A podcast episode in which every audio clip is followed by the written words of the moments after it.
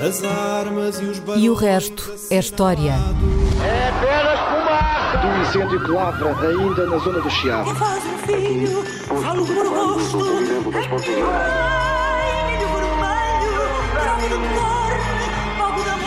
Quer transformar este país numa ditadura.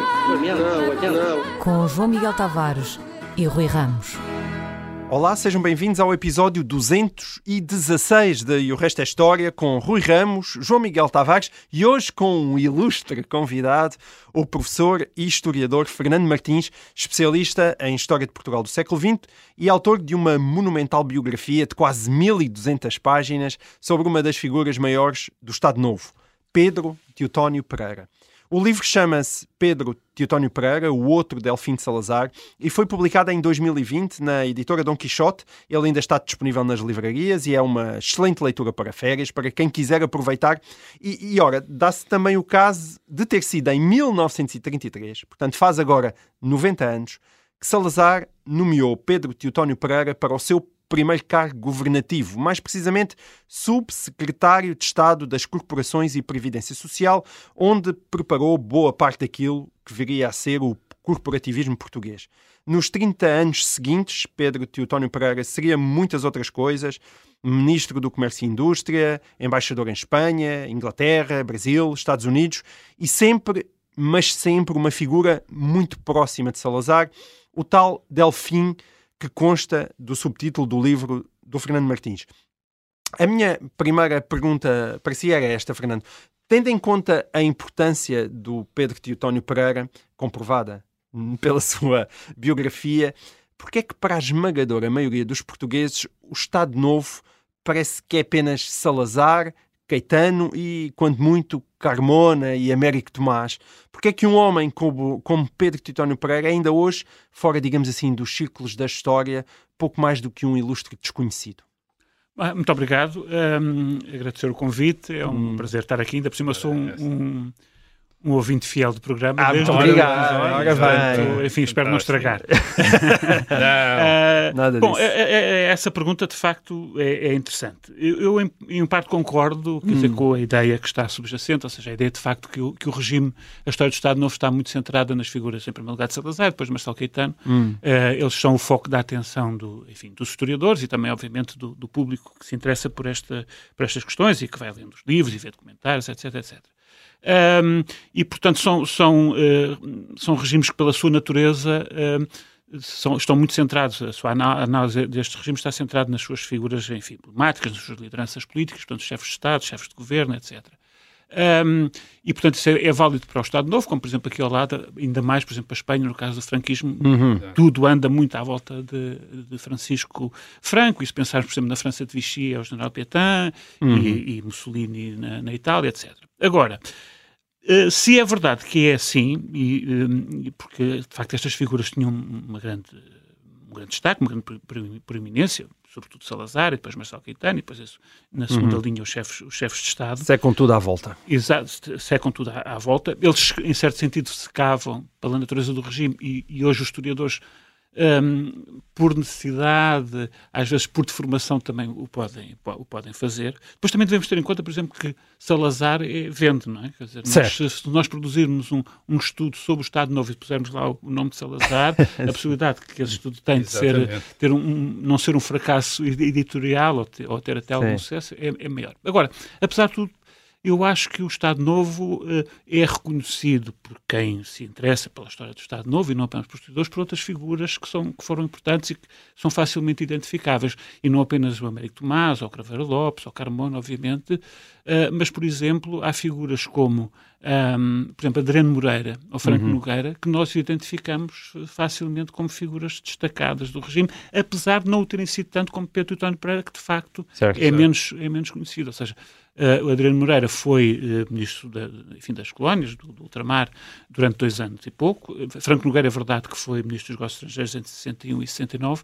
Hoje está mais esquecido o facto de ele ter morrido muito antes de, de Adriano Moreira e de não ter tido uma carreira política eh, depois do 25 de Abril, como teve Adriano É, Moreira. esse era isso que eu lhe ia perguntar, porque esse também é o ponto, não é? São pessoas que chegaram até à democracia e foram. E, e, portanto, são, são, são importantes. E, portanto, eu não vejo que haja, eh, apesar de tudo, eh, um desconhecimento tão grande sobre outras figuras do, do Estado Novo. E já agora, um bocadinho em jeito de provocação, há outras duas figuras muito importantes, relativamente importantes, da história do Estado Novo, mas enfim, do Estado Novo tardio, do salazarismo e do marcelismo, que, que depois se afirmaram muito após o 25 de Abril, e que são o general Spínola, ou o Marshal Spínola e o Marshal eh, eh, Gomes da Costa, e que foram Costa figuras, Gomes, de esta- eh, Co- Co- Costa Gomes, e que foram figuras importantes da história do Estado Novo e que nós, curiosamente, identificamos até mais como figuras pós-25 de Abril, mas Certo. cujo seu percurso político e militar, mas que eles têm uma dimensão política, portanto, na área civil, se quiserem, muito importantes, e que também, e portanto não são desconhecidos. Ou seja, se Exato. alguém sabe alguma coisa de história do Estado Novo, hum, e nós falarmos em Spínola e, e- Costa Gomes, eles se calhar não identificam com o regime, mas, mas reconhecem, e depois nós podemos explicar e dizer, olha, o Spínola teve este percurso durante o Estado Novo, sobretudo a partir da Abrilada, ele torna-se, enfim, Sim. mais, mais conhecido, mas sobretudo depois em 68, quando é convidado por Salazar para ir para a Guiné, hum, e portanto tem um papel importantíssimo na história do, eh, do Estado Novo, hum, e, e o- e o- e o- e o- e o- e o Costa Gomes também. Certo. Ele tá, tem, tem, E- tem, é secretário de Estado da Defesa Exato. em 50 na, a partir da remodelação de 58, depois participa na, na Abrilada, é posto de parte, 61, mas, exatamente. mas não é, não, mas depois é, é recuperado e tem um papel importantíssimo, que é eh, esfiar os, eh, as- enfim, os exércitos portugueses, em- nomeadamente em Angola e depois em, Uhum. em- em Moçambique, como depois tem um papel muito importante no, no 25 de Abril, embora durante o 25 de Abril se tenha mantido numa, numa posição de retranca e, por exemplo, é, é dos generais que, nas vésperas do 25 de Abril, por exemplo, sustenta, numa reunião que há de, de generais, eh, de chefes militares do, do regime, que, que diz uma coisa que nós hoje achamos que, é, eh, que não é defensável, que é a ideia de que, por exemplo, a Guiné é defensável. Quer dizer, a guerra na Guiné não está perdida, Certo. nós podemos... Sim. Pode-se continuar. Nós em E tempos já falámos disso aqui. pronto, então, ok, mas deixe-me então reformular a minha pergunta inicial de outra forma. Então, porquê é que uma figura como Pedro Teutónio Pereira, haverá outras, que há como Armindo Monteiro, mas uma figura como Pedro Teutónio Pereira não é tão conhecida como manifestamente o relevo que ele teve durante o Estado Novo eh, fariam com que ele merecesse, não é?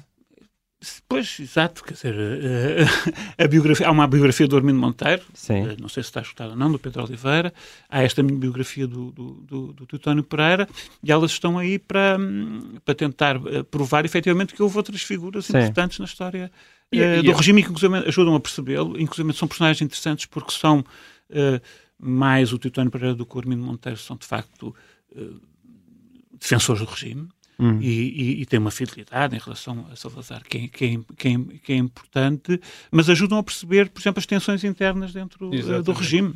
Eh, Eles, quer um, quer outro, por exemplo, opuseram-se eh, ou, ou- mostraram em relação a Salazar eh, muitas vezes se- quer dizer, um pensamento crítico em relação àquilo que eram eh, decisões que ou não eram tomadas ou estavam a ser tomadas e com as quais eles não, Uhum. eh, eh, não concordavam. E já agora, em relação a figuras do Estado Novo conhecidas, eh, podíamos falar também daqueles casos do Eduardo Pacheco Sim. E do António Ferro, quer dizer, que são duas figuras, be- be- sendo dos anos 30, creio que uma grande parte das pessoas ainda identifica com o, o- o Estado Novo, quer dizer, e, e até, enfim, tem uma ideia do que eles fizeram, quer dizer, entre Uhum. o Eduardo Pacheco, em termos de obras públicas, e o António Ferro, em termos da política de espírito, isto é, da sua política de cultura, não é? Dizer, portanto, há, há- há- há alguns que, quer dizer, que ficaram, quer dizer, que conseguiram Sim, romper essa, é, eh, o facto ou de- pela área que, pelo tipo de trabalho que fizeram, a área em que estiveram, as suas próprias características pessoais, como o Uhum. Eduardo Pacheco. Sim, sim. Aliás, o, o próprio, lembro de termos um ministro, o Ferreira do Amaral, o ministro das Obras Públicas do Cavaquismo, que recuperou de alguma maneira, tentou recuperar o Eduardo, Sim, Eduardo Pacheco, é? Eduardo Essa figura do Pacheco, Eduardo. Pacheco. Isso na altura até criou assim uma certa, eh, uma certa celeuma. Eh, agora, Mas, realmente... mas porquê o Fernando, por- porquê, Fernando, o, o Pedro Teutónio Pereira em Não, eu- específico? eu Porquê é que fiz- a bem biografia dedicar do- eu fiz a- 1200 páginas e imagino que isto, isto foi uma pesquisa de quanto tempo? Foram muitos anos. Muitos anos eh, Ok, a então porquê é que dedicou tantos anos da sua vida a, a Pedro Teutónio Pereira? Porquê? Porque, mas, quer dizer, comecei- eu tinha que, isto começou por ser uma tese de doutoramento, eu tinha Ok. que escolher um, um- um- um tema. Eh, O meu orientador foi, o- foi o Fernando Rosas, ele falava nisso que o Teotónio Pereira dava uma boa biografia, por várias razões, mas não só porque tinha sido uma figura importante, mas que havia no Arquivo Salazar eh, a correspondência trocada Uhum. entre, entre Salazar e, e Teotónio Pereira. Portanto, havia aqui, ele era importante, tinha sido importante, não era muito conhecido, apesar de tudo. Ah, hum, sabiam-se, conheciam-se as linhas gerais da, da vida dele e depois com, com uma ah, hum, a correspondência entre eles que foi trocada, Salazar e Teotónio Pereira, ia até 44, no fundo, aquilo que sabia Teotónio Pereira ia até 44 Uhum. um pouco mais, mas enfim. Eh, e, e eu quis fazer o Teotónio Pereira porque, enfim, havia esta sugestão, havia, havia umas fontes, havia que estavam publicadas, havia as que estavam no arquivo Salazar, depois ele foi, teve, foi embaixador, portanto haveria eh, documentação no Ministério de- de- dos Negócios eh, Estrangeiros, haveria com certeza também referências, dado o destaque que ele tinha na- no, no- regime em arquivos eh, estrangeiros, nomeadamente britânicos, espanhóis, norte-americanos, um, e portanto foi por isso que eu, um, que eu escolhi. Agora, ele de facto tem uma biografia riquíssima. Uh, infelizmente, por exemplo, os papéis dele que ele usou para, fazer, para escrever as memórias, que ficaram incompletas, desapareceram, grande parte deles, ou pelo menos, enfim. Um, mas mesmo assim tive em contato com a família acesso a alguma, alguma documentação. Um, e, portanto, a riqueza documental, é, a quantidade e a qualidade da documentação é sempre muito importante. E isso talvez seja eh, uma das razões pelas quais, por exemplo, não é única, mas porque é que não há mais biografias de figuras destacadas do Estado Novo? Em grande medida, se calhar, porque não há, Exato. não há documentação. A sério? Por exemplo, o, o- Costa Gomes foi bi- biografado pelo Luís Nuno Rodrigues e, e é uma biografia um bocadinho que fica aquém daqui- das expectativas do leitor, em grande medida porque eh, as fontes que, ele pôde usar são, são fontes Isso pobres. Não é? Isso, infelizmente, não é só verdade para o Estado Novo, é verdade para outras épocas. De facto, em Portugal não é muito raro eh, encontrarmos eh, fontes eh, para, fazer, para estudar o percurso de um político, quer no século XIX, quer no século XX, comparáveis às fontes que, por exemplo, às vezes existem para figuras da política britânica ou norte-americana, presidentes, eh, chefes de governo, em, em que nós ficamos espantados com o que há, desde diários, correspondência toda mantida, os, os últimos papéis conservados, eh, tudo, quer dizer, nós nunca, eh, raramente conseguimos encontrar espólios eh, com essa dimensão aqui para Portugal. Mas hum, ao ler o teu livro, eu fiquei com a ideia de que o, o Pedro Teotónio Pereira quase podia ser descrito como uma espécie de bombeiro do salazarismo, passa a expressão. Portanto, ele está sempre na linha da frente em momentos fundamentais da adaptação do regime a diferentes ambientes político-ideológicos. Eh, e, portanto, eu ia-te pedir que te focasses em apenas dois, dois desses momentos, e, e, enfim, e dissesses se concordas ou não com esta ideia, se é ou não assim. Portanto, no caso dos anos 30, eh, temos o, corporativi o corporativismo, quer dizer, eh, uma coisa essencial no regime, na ideologia do regime, eh, e depois temos também a ligação a Franco durante a Guerra Civil de Espanha. Portanto, isto é quando ele é, portanto, primeiro subsecretário de Estado das Corporações, em 1933, depois embaixador em Espanha, a partir de 1938. Portanto, essa, isso é uma época importante. E outra época que me parece também muito interessante é a do pós-guerra, pós-Segunda Guerra Mundial, e, e, diz respeito ao encaixe do Estado Novo no chamado mundo livre, quer dizer, isto é, no, no mundo dos aliados ocidentais, uh, os Estados Unidos, a Inglaterra, uh, mas também o Brasil, faz parte também dos, uh, do, do, grupo dos aliados no fim da Segunda Guerra Mundial.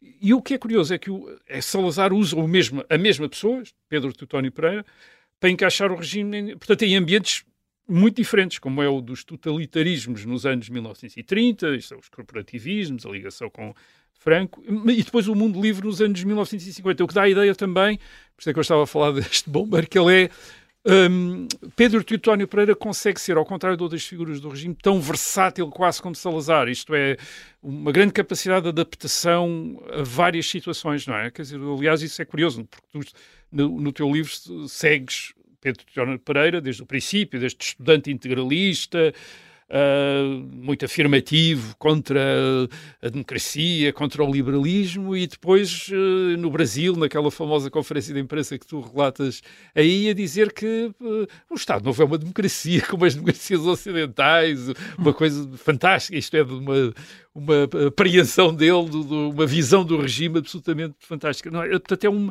é também esta figura bastante versátil, não é? Bastante Uh, sim, uh, é, é, verdade. Essa expressão, aliás, de bombeiro nunca, nunca me tinha ocorrido, mas acho que caracteriza muito bem aquilo que foi também Pedro Teutónio, embora, embora, também não tenha sido o, o único bombeiro. Sim, o, único. o próprio Salazar, às vezes, era, também era, era, o, era o maior de todos, era, quer dizer, era o comandante da corporação. Mas, mas sim, de facto, é, é, é uma, é acho que é uma, uma expressão feliz para, para tentar perceber e explicar o Pedro Teutónio Pereira. Um, agora, uh, vamos lá ver, começando pela, pela, década de 30, 33, sobretudo quando ele chega à, à Subsecretaria de Estado da, das Corporações e da Previdência Social, ele vai, aí vai desempenhar uma, uma, função que, por um lado, não tem nada a ver com o bombeiro, que é, de facto, ele tentar pôr em prática, uhum. uh, implementar, como se diz agora, o corporativismo. É? Uhum. Há uma, uma Constituição que tem cuja as referências ideológicas, enfim, são muito ecléticas, mas tem uma dimensão nacionalista, corporativa, corporativista, etc. Corporativa, etc. E ele vai, entra para o governo precisamente eh, para fazer essa missão que é de eh, instituir eh, o corporativismo em Portugal, na sociedade, na economia, no próprio Estado, na administração, uhum. etc, etc.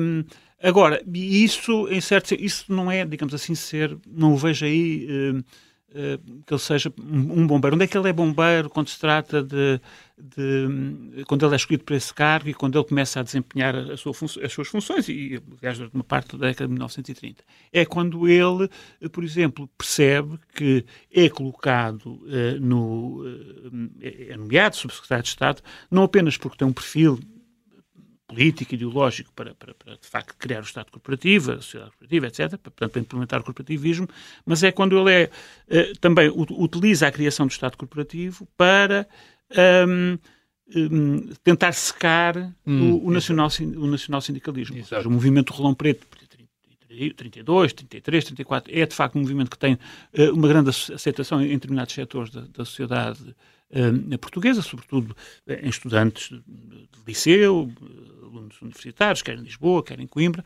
uh, são, uh, são jovens que criam uma grande agitação, que, têm, que, que, acusam o salazarismo, como tu sabes, de ser um Exato. regime conservador, conservador, até bastante liberal, uh, e, portanto, quer do ponto de vista político, quer do ponto de vista económico, quer do ponto de vista social, e ele, de facto, tem como missão, como uhum. está à direita, digamos assim, de Salazar, e é um é um antigo integralista, em certo sentido ele nunca deixou, não terá, não, nunca terá deixado de ser, é, é, um antigo integralista, tem contactos com muita gente do, uhum. do, do movimento nacional Sim. sindicalista, aliás conhece Rolão Preto, dos tempos do integralismo, do pós-Primeira Guerra Mundial e até eventualmente um pouco antes, uh, e, e, portanto ele aí é um bombeiro que Salazar pois, utiliza, e ele coloca-se nas mãos de Salazar precisamente para usar a máquina corporativa que está a criar para ir incorporando jovens eh, nacionais sindicalistas eh, nesta máquina burocrática, por um lado, dando-lhes empregos, eh, uhum. dando-lhes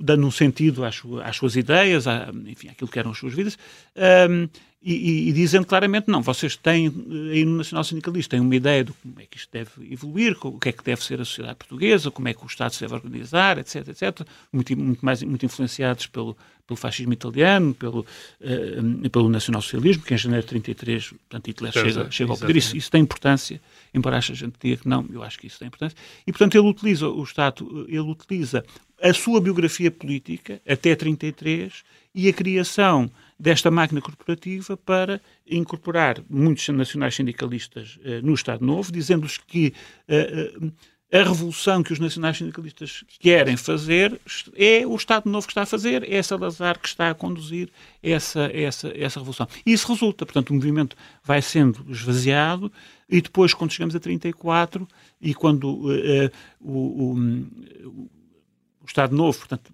cai sobre o nacional-sindicalismo, já é um movimento mais, mais fraco, mais fragilizado, do ponto de vista qualitativo e do ponto de vista eh, quantitativo.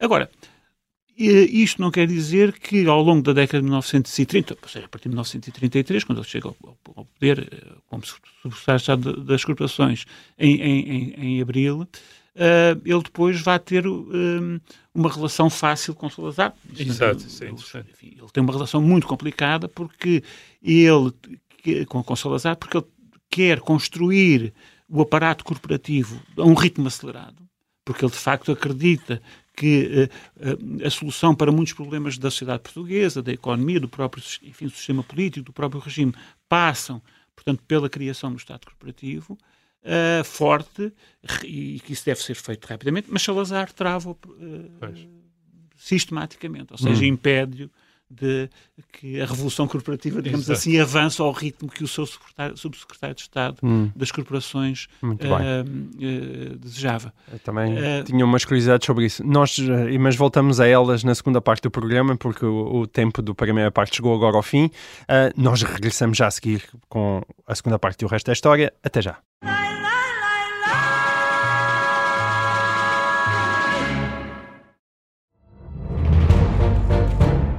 Esta é a história do padre obcecado com a infiltração do comunismo na Igreja que tentou matar o Papa em Fátima.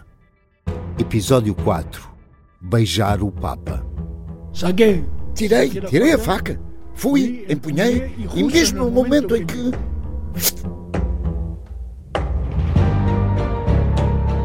Matar o Papa é uma série para ouvir em seis episódios e faz parte dos Podcast Plus do Observador. Um novo episódio a cada terça-feira. Os assinantes do Observador têm acesso antecipado a todos os episódios desta série, já disponíveis em observador.pt. Os Podcast Plus do Observador têm o apoio da Kia.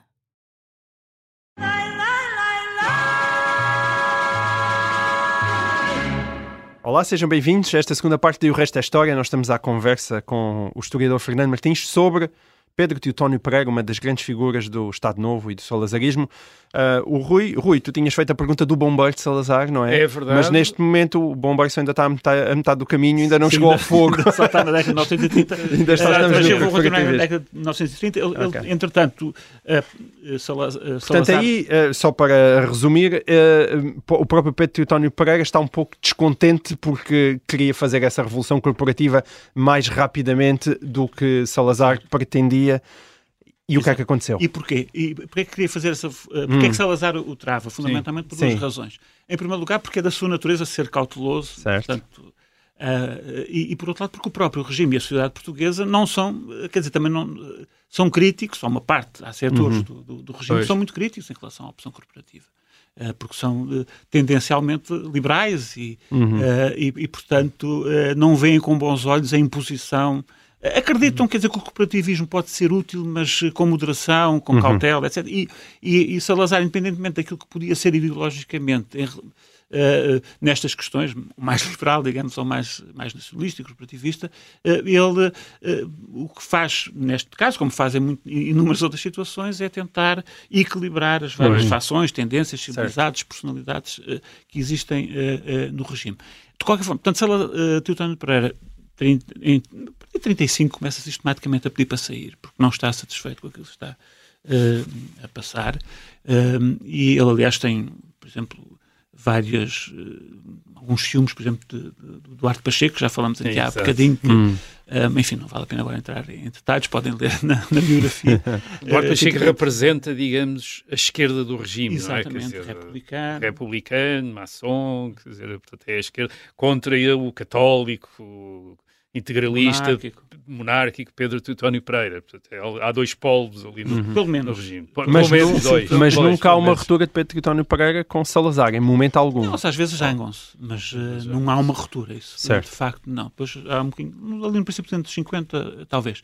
Mas depois, enfim, ele começa a pedir para sair, mas Salazar mantém, porque receia que ele, ao sair, começa a causar problemas. Também Uhum. não é não é líquido que o António Pereira quisesse sair do governo. Tipo. Portanto, depois há uma, uma, uma, uma- remodelação eh, governamental, 36, e ele passa então para a, pasta, para a pasta do comércio eh, e indústria. E é, portanto, passa, é, deixa de ser secretário de Estado e vai a ministro. E, quando, e ele continua a ser um polo, de, ele, Teutónio Pereira, um, um polo de agregação, de facto, desses setores mais Sim. à direita, Uhum. mais nacionalistas, mais corporativistas da sociedade portuguesa e do, e do- do próprio regime, mas mais até da sociedade do que do Uhum. Governo. O governo é mais, mais republicano e liberal do que o governo de Salazar, nesta altura, do que muitas vezes se pensa.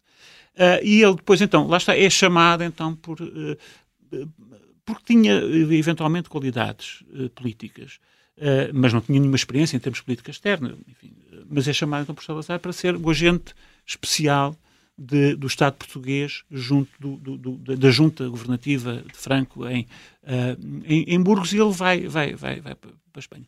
E isto é muito interessante porque eh, ele de facto acaba por desempenhar bastante bem a sua, o seu papel como diplomata, primeiro como agente especial, depois como, como embaixador. Mas isso Eh, durante a Guerra Civil ainda? Durante- eh, já, isto é já em 37, portanto, Uhum. a guerra, tinha, guerra, tinha- ele, era- ele é escolhido em finais de 37, vai, vai em princípios de 38. A saída dele na estação do, Rio- do, do Rocio é um acontecimento absolutamente notável, tal e qual como está fotografado e descrito eh, na, eh, na imprensa da altura. Ele é acolhido por milhares de pessoas eh, à porta da estação do Rocio, onde ele embarca para, para, para Salamanca, que é o seu primeiro destino. São milhares de pessoas. Ele tudo, enfim, gritar por ele, gritar por Portugal, gritar pelo, por, por Franco e pelos nacionalistas, eh, milhares de pessoas. Mas porquê? Explique-nos lá. Precisamente por duas razões. A quer que se deve aquele entusiasmo? porque ele é uma figura muito importante. Quer dizer, ele, ele consegue mobilizar as pessoas dos sindicatos nacionais que ele tinha criado e que vinham, vinham crescendo. E, e, portanto, eh, portanto, já tinha sido criada também a Legião Portuguesa. Ok. Lá estão os legionários, há gente da mocidade portuguesa. Portanto, ele consegue, eh, não sabe qual é o papel dele eh, na mobilização deste- destes milhares e milhares de pessoas, mas elas estão lá, todas despedirem-se dele de braço no ar, ele, o comboio parte e depois, no percurso de Lisboa até eh, Vila Formoso, Fuente do Senhor, há eh, em várias estações eh, eh, também muita gente eh, ligada aos sindicatos nacionais que está à espera dele. Eh, umas vezes o comboio para, outras vezes não para, mas querem soldá-lo, querem cumprimentá-lo. Eh, é, é uma espécie de despedida, mas ao mesmo tempo é eh, eh, uma demonstração de que está ali um, um- um grupo muito grande de pessoas que, eh, embora seja despedido, não se, está, não se esquece dele, do papel Ele importante que ele teve. que- tem uma base de apoio. Dizer, é uma figura do regime que tem uma base de apoio própria. Quer dizer, Exa- até sim, é nomeado por Salazar, colaborador de Salazar, mas não depende completamente de Salazar. Aliás, há rumores nessa altura de que ele podia ser uma figura que até poderia substituir Salazar. Exatamente, é, quando se começa a falar Sabe, dele. o que vocês como... estão a dizer para projetar, digamos assim, no presidente é quase como se fosse um representante de um partido.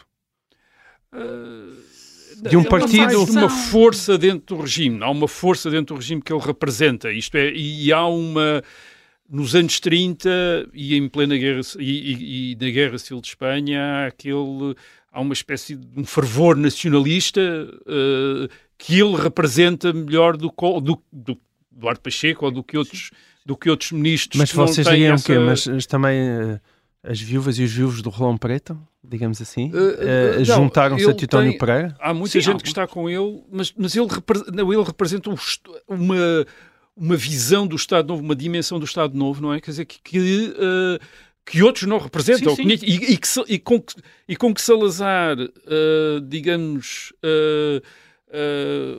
trabalha, mas com que não está totalmente identificado. Isto é, que não está totalmente identificado. Quer dizer, essa, essa dimensão revolucionária, nacionalista, corporativa, é E que não se Pedro pode Teutónio manifestar Pereira. muitas vezes. E não se pode- manifestar- exatamente. E quando é que se manifesta? Por exemplo, em 36, quando Sim. é criada quando A é Portuguesa. aquela eh, comício no Campo Pequeno, que vem gente de vários pontos do país, dos Exatamente. sindicatos nacionais lá estão, e vão, e vão para o Campo Pequeno pedir a criação de uma, de uma milícia, não é?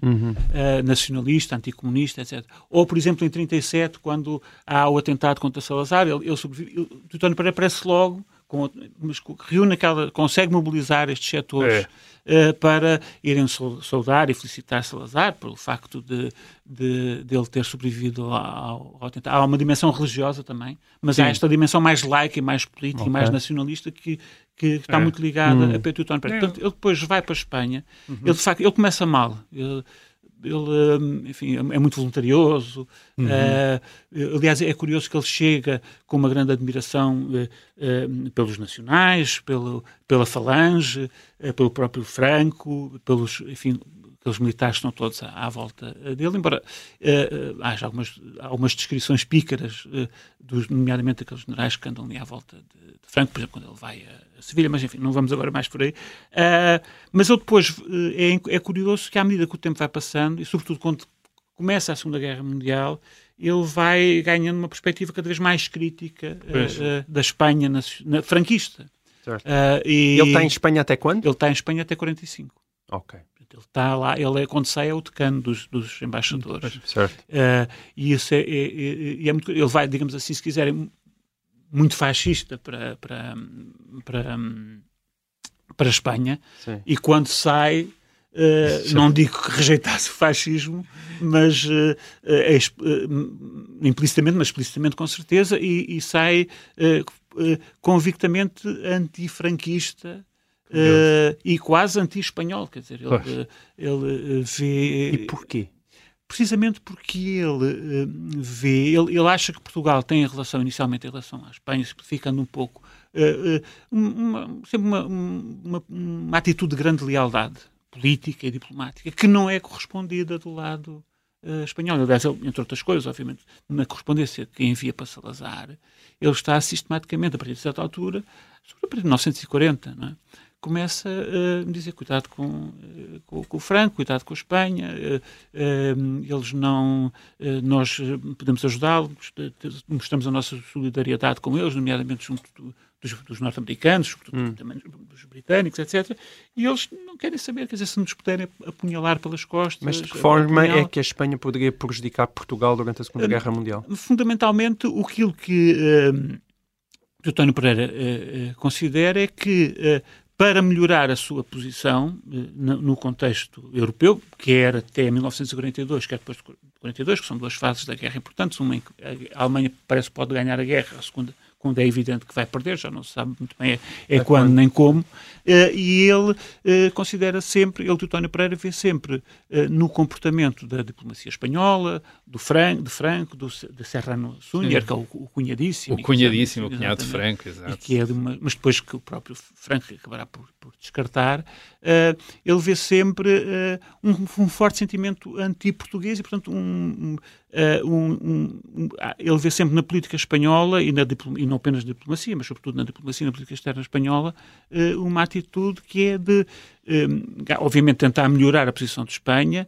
uh, mas fazê-lo, se isso for necessário, prejudicando a, a, posição de, de, Portugal. Por exemplo, quando entramos na segunda fase da guerra, uh, António Pereira fica furioso, por exemplo, por de repente ver a diplomacia espanhola e o próprio Franco começarem a fazer discursos uh, um, que, uh, que revêem radicalmente o comportamento da Espanha durante a guerra. Uhum. Quer dizer, fala, começa a falar da Espanha como se a Espanha tivesse sido o maior amigo uh, dos britânicos, dos norte-americanos, e, e, apagando completamente a, a, colaboração e a proximidade que tinha existido entre a Espanha de, de, de, Hitler e a Espanha uhum. de, e a, entre a Alemanha de Hitler uhum. e, a, e, e, a, Itália de, e... de Mussolini. Isso, um, e ele depois percebe também que isso, para o pós-guerra, pode ser nefasto para os interesses portugueses, porque, porque Tutónio Pereira considera que depois da guerra, e já durante a guerra, uh, um, o, o, aliado, entre aspas, o, o amigo uh, dos aliados é Portugal.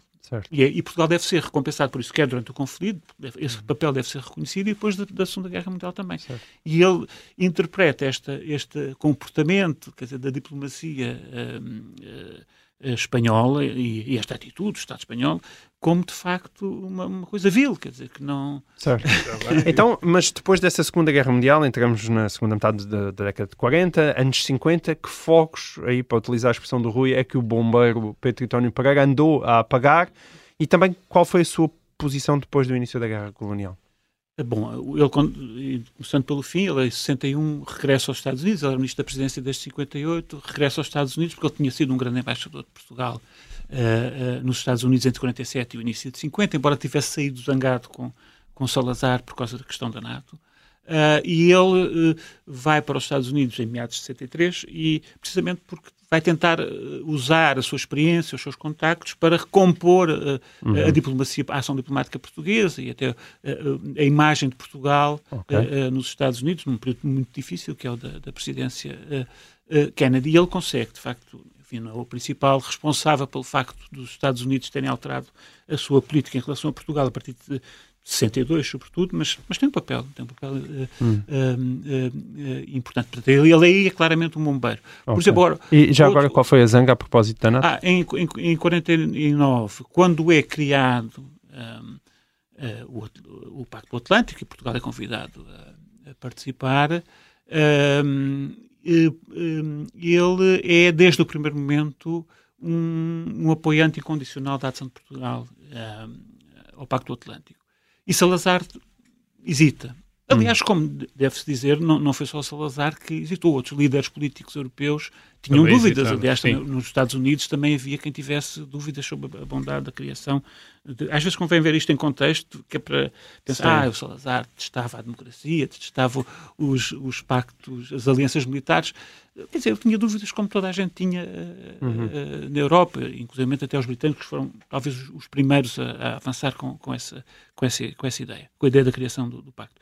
E ele é um apoiante incondicional eh, e está sistematicamente a pressionar primeiro Salazar para dizer que sim, e depois quando Salazar diz que sim, eh, está sempre a criticá-lo por, por ter demorado tanto tempo. e se ter perdido uma oportunidade grande para Portugal aparecer junto à opinião pública eh, eh, norte-americana e até de uma elite política, eh, como de facto um amigo incondicional eh, dos Estados Unidos e da, da estratégia do Ocidente para combater o, o comunismo e para se defender da ameaça militar da União Soviética.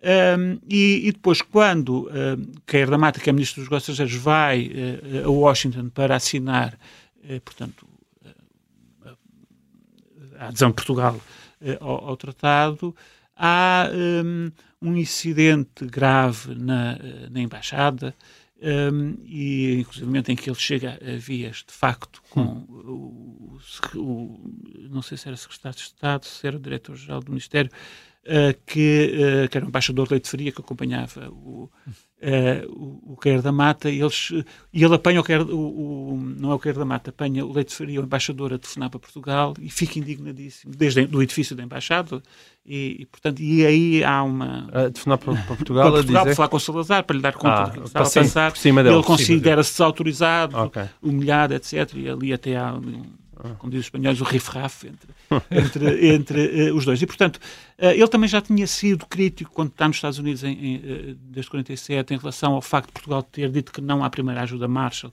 e depois só de ter Exato. dito que sim à segunda. Ele considera também. Também é muito crítico do facto de Portugal, por exemplo, quando é assinado o acordo para a utilização um acordo que finalmente, quer dizer, institucionaliza o uso pelos norte-americanos da base eh, militar eh, nos Açores, eh, ele também considera que aquilo demorou tudo muito tempo e depois, sobretudo, quando o acordo é finalmente eh, assinado, não há.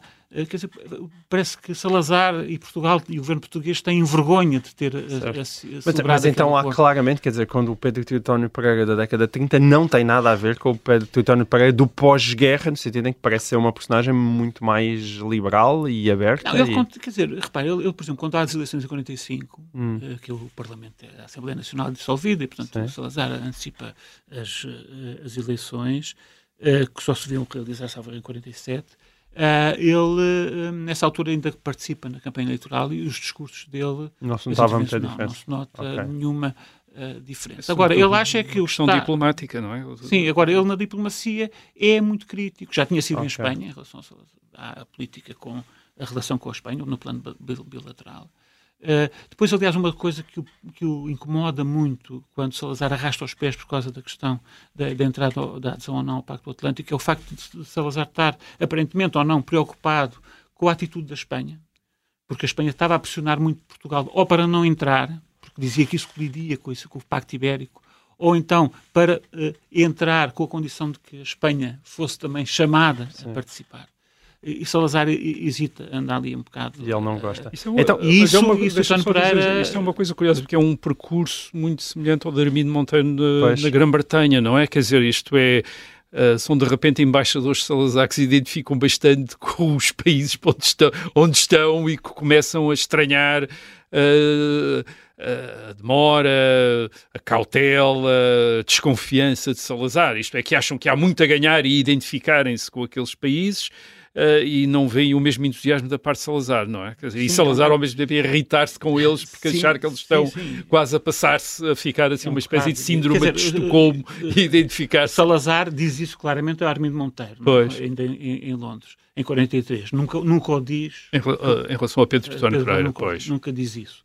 Ah, mas, ah, mas de facto é verdade, Hum. há ali uma grande identificação. Depois, um, a questão do bombeiro, por exemplo, em Inglaterra, quando ele está em Inglaterra, embaixador 53, 50. Pois é isso que eu lhe ia perguntar, só para completarmos a trilogia e, e passarmos para a parte final, também já não temos muito tempo aqui, mas só, só mesmo para concluir, portanto falta só a década de 50. Ele sai dos Estados Unidos, E vai e, e faz uma pequena travessia do deserto. ok. o Salazar tenta levá-lo para o governo, ele não aceita, porque ele eventualmente criou o Ministério dos Negócios Estrangeiros, mas oferecem-lhe o Ministério das Corporações. Ele não aceita? Não quer já nada. E então vai para a Inglaterra. Ele já percebeu que o corporativismo, enfim, é uma, é uma coisa que não... que existe, mas não, não existe nos termos em que ele gostaria que, que, eh, que existisse. E ele depois, em 53... Ele, entanto, depois é, é, é convidado eh, para ser procurador da Câmara Corporativa, portanto é aí que ele re- regressa, porque o Salazar eh, fala com o Marcelo Caetano e diz que não, que para o convidar, porque que estava, ele estava no Ministério da Presidência, o convidar porque ele andava fora do governo, andava em mais companhias e a conspirar, dizer, não disse bem assim, mas portanto era bom atraí-lo outra vez eh, para, eh, para o regime. Para, para- colaborando diretamente, institucionalmente com, com o regime. E depois ele está, entanto, ele também é administrador do BNU, etc. E hum, então em 53 vai para Londres, e, que era de facto o posto que ele mais eh, eh, desejava, e está ali, são, eu acho que são os cinco anos mais felizes da vida dele, como embaixador eh, em, em Londres. Ele está lá, por exemplo, quando a rainha vem, vem a Portugal, Isabel II, quando, antes disso o Craveiro Lopes faz a visita oficial também a- a- ao Reino Unido, está lá durante a crise do Suez, que é um- uma questão importante, e depois está lá quando, em 58, há as eleições presidenciais, o Humberto Delgado se, recandida- se candidata, perde, mas aquilo é um escândalo enorme, não apenas aqui, mas eh, na, na Grã-Bretanha. E ele, ele, ele aí perde completamente. O Benfica eh, eh, critica muito Salazar pela forma como todo o processo foi, eh, foi conduzido. Ele, obviamente, não queria que, que Humberto Delgado ganhasse, obviamente, não queria que ele perdesse daquela forma com uma- o foco internacional, a atenção internacional colocada em Portugal, e ele, ele de repente que tinha eh, a Inglaterra criado uma imagem do regime Pois. e do país bastante favoráveis, não apenas nos setores do Partido Conservador, mas até em setores enfim, mais moderados, do Partido Sim. Trabalhista, ali no, no- centro, e de repente a, a imprensa muito, sempre muito simpática, relação a Portugal, o Times, o Telegraph, etc. Ahm, e de repente, aquilo vai tudo, ou seja, depois quando se vem embora, ele hum, é um- uma personagem que tinha atingido os pincas da popularidade no- junto dos meios governamentais, Sim. no meio diplomático em- em- no, no Reino Unido, em Londres, e de repente aquilo tudo se, Se desfaz. E, Bom. e, inclusive ele diz que eh, nem o Telegraph eh, o, o defende, quer dizer, e, e quem, é, quem é que o vai sa- safar, digamos assim? É a rainha que o convida para ir a Balmoral, passar uns dias para se despedir dele. eh, e, e, portanto, isso de facto é a única coisa que, que o satisfaz e que, e que, que ele traz um- Algum consolo. Traz um consolo importante depois dos últimos. Nós, nós chegamos ao final da, da, da nossa conversa. Para quem nos está a ouvir em FM, ainda temos mais algumas perguntas para fazer eh, sobre Pedro Titónio Pereira. Quem nos está a ouvir em direto, eu despeço-me. Até para a semana. Os outros, como sempre, podem ouvir-nos em podcast.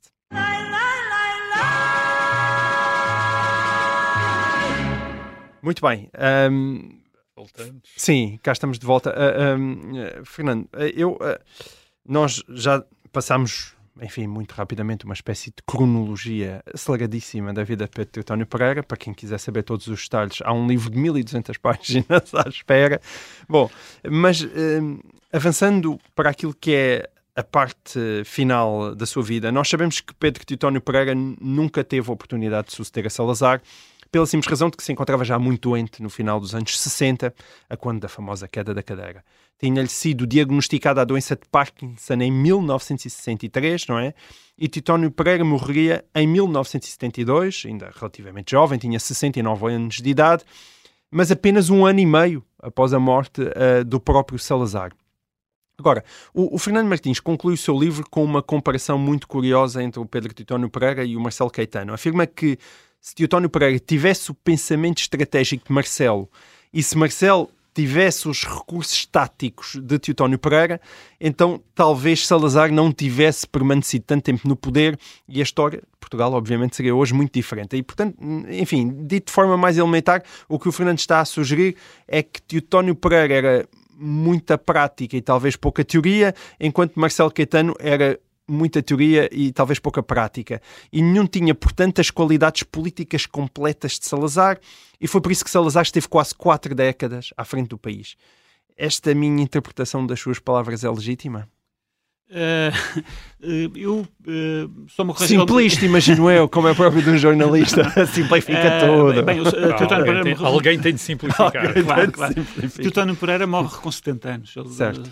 Já, já, tinha já feito os 70, então não é 69, mas 70. de novembro de 1902 e morreu a 14 de novembro de okay. 1972. Tinha acabado então, ok. Tinha acabado de fazer 70, 70 anos. 70 anos. não, eu, eu que Uh, talvez mais do que tudo, quero uh, que, quando fiz essa espécie de comparação, eu queria dizer não era tanto uh, pensar numa alternativa a Salazar que fosse viável antes de 68, hum. caso uh, Teutónio Pereira ou Marcelo Gaetano tivessem... Que isso não lhe parecia possível? Não, acho que... Ok. Por não, mais qualidades tivessem, não tinham não, hipótese? Não, tinham okay. que esperar, não é? Tinham, okay. tinham que esperar. Okay. Uh, e aliás, depois em 68. Salazar tinha a qualidade de estar no poder, quer dizer. Portanto, isso era muito difícil Exato, era eles terem essa difícil. qualidade. Não, e se ele saísse antes do, da, da, data, eles teriam saído, quer dizer, acho eu. Okay. Não, não estou a ver como é que dentro do regime se iria cozinhar uma, uma solução para, para ele. Tinha-se tentado, nunca se tinha conseguido, portanto, a partir, acho que a partir dos anos 60 isso era virtualmente, uh, impossível. Era virtualmente impossível. Uh, agora, a part... acha é que se, enfim, por absurdo, uh, uh, ou, ou, não sendo tão, tão, absurdo, se fizermos aqui um contrafactual, pensássemos que tanto, tanto o Tânia Pereira tinha condições de saúde para ser escolhido em, em 1968 e tivesse sido escolhido, ele tinha de facto qualidade, eu acho que ele tinha mais experiência política uh, do que Marcelo Gaetano. Da, da política, uhum. é verdade que Marcelo Gaetano também tinha, mas ele tinha, tinha muito mais, também era um bocadinho mais velho. Uh, e sobretudo ele tinha em relação e, e, e, eu acho que isso essa experiência política de alguma maneira faltou uh, a Marcelo Caetano não eventualmente na, no início do seu mandato mas depois enfim à medida que as, as questões foram os problemas foram complexificando ele uh, tinha dificuldade em desfazer-se deles em, uhum. em resolvê-los a começar pela guerra colonial claro Sim, eventualmente. Certo. Aliás, por exemplo, aí há uma questão importante. Só para, só isso. Só para especificar exatamente o que é que ele tinha em relação a Marcelo Caetano, por exemplo, uma coisa que ele tinha, não sei se concordarás, é que tinha menos conflitos, quer dizer, tinha menos uh, acrimónias ou, como se, como se diz, anticorpos sim. do que Marcelo Caetano. Marcelo Caetano tinha estabelecido, tinha estabelecido, tinha tido é, é irritações é, pessoais sim, com... Okay. Mas também é verdade que se Teutónio Pereira, imaginemos, tinha sido escolhido, não sei se depois não teriam vindo à superfície right, essa, claro. essas questões. Mas à partida teria à partida, menos, sim, teria menos, teria. não era? Mas ele tinha depois, uma, independentemente desta diferença entre ser mais estaticista ou mais estratega, de ser mais um homem de doutrina ou mais um, um homem da ação, por comparação com Marcelo Gaetano, ele tinha uma coisa muito importante, que é a experiência internacional, uhum. que Marcelo Gaetano não tinha. Ou seja, uh, ele, nós não sabemos de facto. Uh, uh, uma coisa é nós lemos a, a correspondência diplomática de, de, de Tânia Pereira, outra coisa é sabermos o que de facto ele pensava sobre o que é que podia ser feito para uhum prosseguir ou alterar a, a, a, política do regime em finais da década de 60, princípios da década de 60, de forma ou a, a tentar reformar o, aquelas coisas, reformar o regime, acabar uhum. com a guerra, não sei, ou até uh, continuar, quer dizer, continuar... Mas não uh, se sabe o que é que ele pensava sobre isso, dizer, é isso? Nós sabemos o que está escrito, agora não sabemos é se ele tinha okay. uh, reservas uh, mentais, digamos assim, sobre a Sim. política do Estado Novo, okay. a política externa do Estado Novo e a, e a própria a política colonial.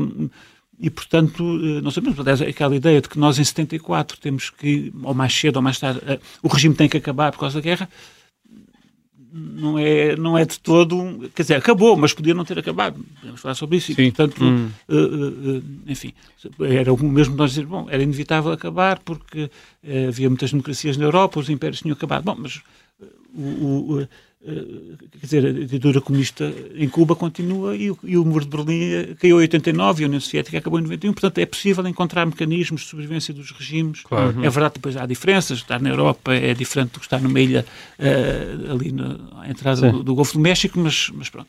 Uh, e, portanto, uh, mas é, é, isso. Eu acho que, que Teutónio Pereira era mais dotado, tinha mais recursos políticos. Uhum.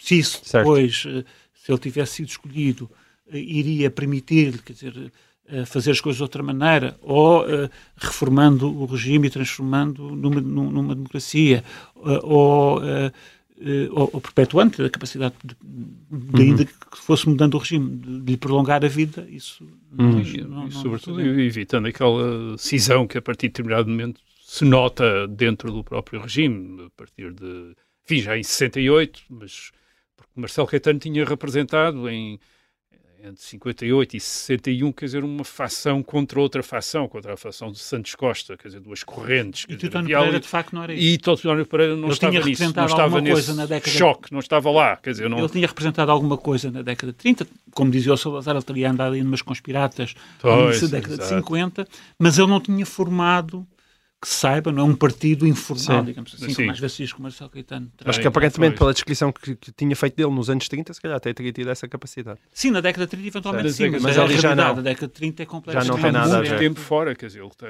Pois, exato. tempo fora do Já país, perdeu essa. Mas a, a propósito disto, quer dizer, o, o Estado Novo vai.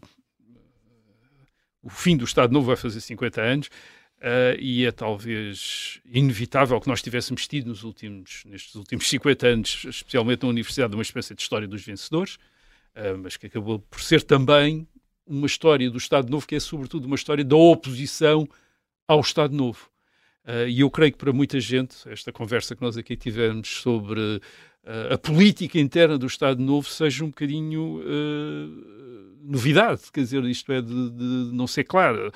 Ahm, e isto levou, poderá ter levado a uma interpretação deficiente da história de Portugal nessa época, quer dizer, na medida em que tende a exagerar o papel da oposição anti-salazarista, Uh, por exemplo, no caso de Humberto Delgado, a não perceber que mais importante do que a oposição em 58 é de facto a cisão dentro do próprio Estado Novo que projeta um, uh, Humberto Delgado, isto é, Humberto Delgado vem de dentro do Sim, Estado ele, Novo, aliás, quer se das assumir como um candidato do regime. do, do regime, das regime, lutas dentro do Estado Novo, exatamente. quer dizer, das lutas dentro do Estado Novo e daqueles que no Estado Novo, e foi, houve sempre muitos, estão descontentes com Salazar, acham que Salazar não está a fazer as coisas bem, e- ou, ou que está com gente que não é melhor, quer dizer, devia estar com outros, etc. E, portanto, há uma tendência para subestimar esta dinâmica, dinâmica interna do próprio salaza- salazarismo como um, um fator histórico, isto é, de um, fator, um, um fator dos acontecimentos, ah, nomeadamente a luta destas ah, fações, destes grupos, destas figuras, ah, e depois também a, a a- a- a capacidade ou o- a disponibilidade destas figuras do Estado Novo para se adaptarem aos ambientes políticos, não é? E, e de que Pedro Teotónio Pereira é o, o caso. E, portanto, eu diria que o teu livro eh, sobre uh, Pedro Teotónio Pereira não é apenas sobre uma figura do, do- sobre a figura de Pedro Teotónio Pereira, que já seria importante, mas é sobre esta dimensão do, do salazarismo. Isto é, é, é uma das fontes para, para um leitor interessado em saber mais sobre Salazar, para entrar na política do Estado Novo, quer dizer, para além do, do choque entre oposição e, hum, eh, e regime, não é? Quer dizer, dentro da política do Estado Novo. E aí há muita coisa que não sabemos, não é? Eh, Não, eu estou- estou comple- estou- estou completamente de acordo. Ou seja, eh, acho que o meu livro tem, enfim, terá essa qualidade de tentar mostrar a, a- a política do Estado Novo de Salazarismo, e aliás, a política, por exemplo, dos setores nacionalistas, ainda no processo de formação e de consolidação, e as, as suas próprias contradições na década de 20 eh, e no início da década de 30, pe- eh, pelo menos, mas, enfim, é em grande medida uma história política do regime a partir, eh, a partir de dentro. Também tem uma contextualização internacional de- dessa, dessa história do, do- do regime político, que eu acho que, que é capaz de ser hum, relativamente interessante. Hum, é verdade que a história política de Portugal durante o Estado Novo e a ditadura militar, eu concordo contigo, durante muito tempo, é em grande medida a história da oposição.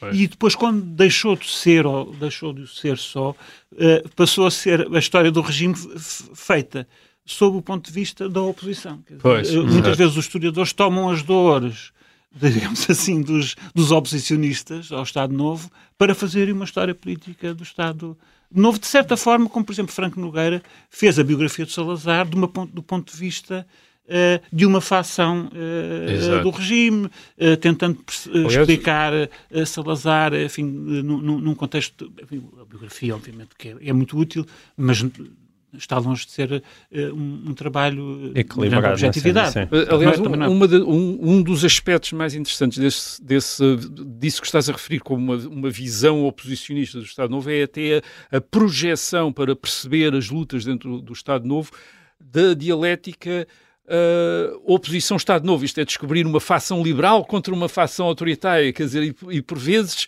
isso é uma maneira errada de nos aproximar, quer dizer, isto é classificar determinadas fações dentro do Estado Novo como liberais, isto é como se representasse a oposição dentro do Estado Novo, sim, sim. não é a maneira às vezes mais certa de perceber. Não, as coisas são muito mais complicadas. As coisas são mais complicadas. Isto é, por exemplo, eu estou a pensar exatamente em tentar perceber Marcelo Caetano, em que se identifica com uma, uma espécie de, nos anos 50 e 60, há uma facção liberal do Estado e não é exatamente. Não é, é uma coisa, mais complicada. É aquela ideia de que Marcelo Caetano, quando vai para o poder e toma posse como Presidente do Conselho, quer dizer, uh, iria fazer uma transição. É, exatamente. A transição falha, e, mas, ele estava, mas ele no fundo era uma espécie de democrata. Democrata, uh, exatamente. Com, com aspas ou sem aspas, que, cuja missão a, partir do momento em que chega ao poder, era acabar com a guerra, era Sim, liberalizar exatamente. o regime. Era o programa da oposição, basicamente. Exatamente. Era, e de facto não, uh, não, não, é, não é isso. Não é isso. Não é isso, não é isso que, ele pensa. Uh, que, que, não, é, não é isso que ele quer, não é isso que ele,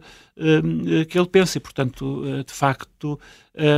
Agora, há muito. Eu, enfim, não quero também estar, a, obviamente, a, simplificar, mas em grande medida a história política do Estado Novo, a partir de dentro, não é sempre assim, mas, mas eu de facto acho que há, há, se tem escrito muito sobre a história política do Estado Novo Uh, numa perspectiva da antiga da oposição, é, da oposição. Ao, ao, ao, regime e de facto acho que não quer dizer não se deve escrever nem do ponto de vista da oposição nem do ponto de vista do regime quer dizer deve-se fazer isso de uma forma o mais objetiva uhum. uh, possível equilibrada uh, e portanto inclusive até às vezes uma questão muito interessante quando se fala da história do Estado Novo e tu sabes isso Rui melhor do que eu é eu estou aqui a fazer a história política do Estado Novo, deste, deste aspecto mais ou menos concreto, ou estou a estudar eleições, mas uma coisa, eu tenho que fazer aqui uma declaração de princípios, que é, o Estado Novo era um fascismo. É? Quer dizer, uh, e se não fizer isso, uh, muitas vezes, uh, enfim, paga-se uma, uma, uma fatura por, por, pelo facto de não, se,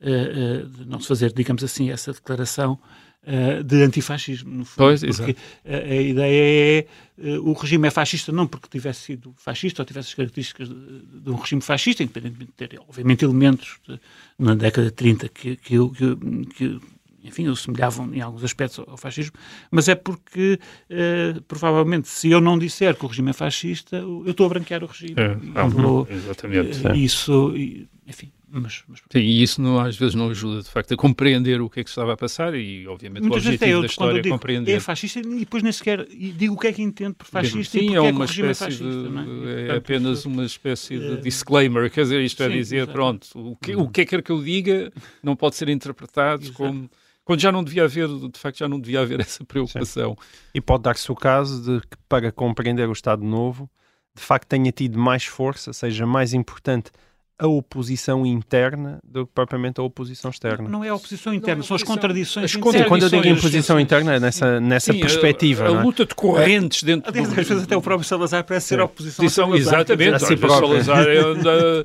muda... Tacteia, não é? Sim, sim. Uhum. Sim, é porque nós estamos perante um, um regime que durou imenso tempo Uh, coisas, é? e que foi e que teve de ser muitas coisas para durar. Quer dizer se fosse só uma coisa nunca tinha não tinha durado. Quer dizer uhum. tinha caído antes. Uh, foi muita coisa. Há um grupo de gente à volta de é Salazar e um grupo de pessoas de colaboradores dele que vão adaptando constantemente. E, e a, a, biografia de Pedro Teutónio Pereira é importante uh, também nesse sentido para perceber todas aquelas Uh, necessidades de, de uh, afinamento, adaptação, uh, avançar e recuar, um passo à frente, quer dizer, dois passos à frente, um passo atrás, quer dizer, que às vezes exasperava colaboradores de Salazar, outros compreendiam, iam, outros não compreendiam tanto.